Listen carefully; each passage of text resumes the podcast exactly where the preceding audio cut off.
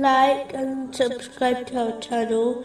Leave your questions and feedback in the comments section. Enjoy the video. Moving on to chapter 22, verse 39.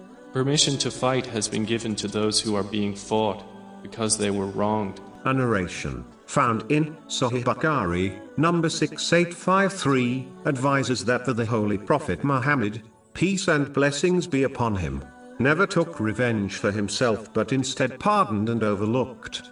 Muslims have been given permission to defend themselves in a proportionate and reasonable way when they are left with no other options, but they should never step over the line, as this is a sin.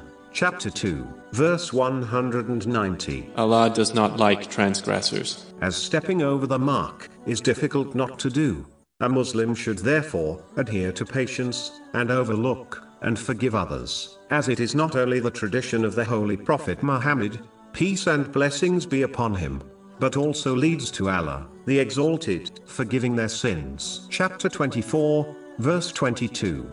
And let them pardon and overlook. Would you not like that Allah should forgive you?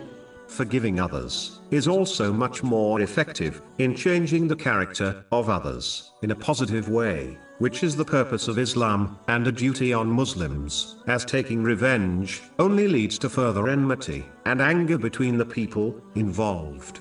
Finally, those who have the bad habit of not forgiving others and always hold on to grudges, even over minor issues, will be deprived of this great blessing. In addition, they may well find that Allah, the Exalted, does not overlook their faults, and instead scrutinizes each of their small sins, just like they held grudges against people over tiny things. A Muslim should learn to let things go, as this leads to forgiveness and peace of mind in both worlds.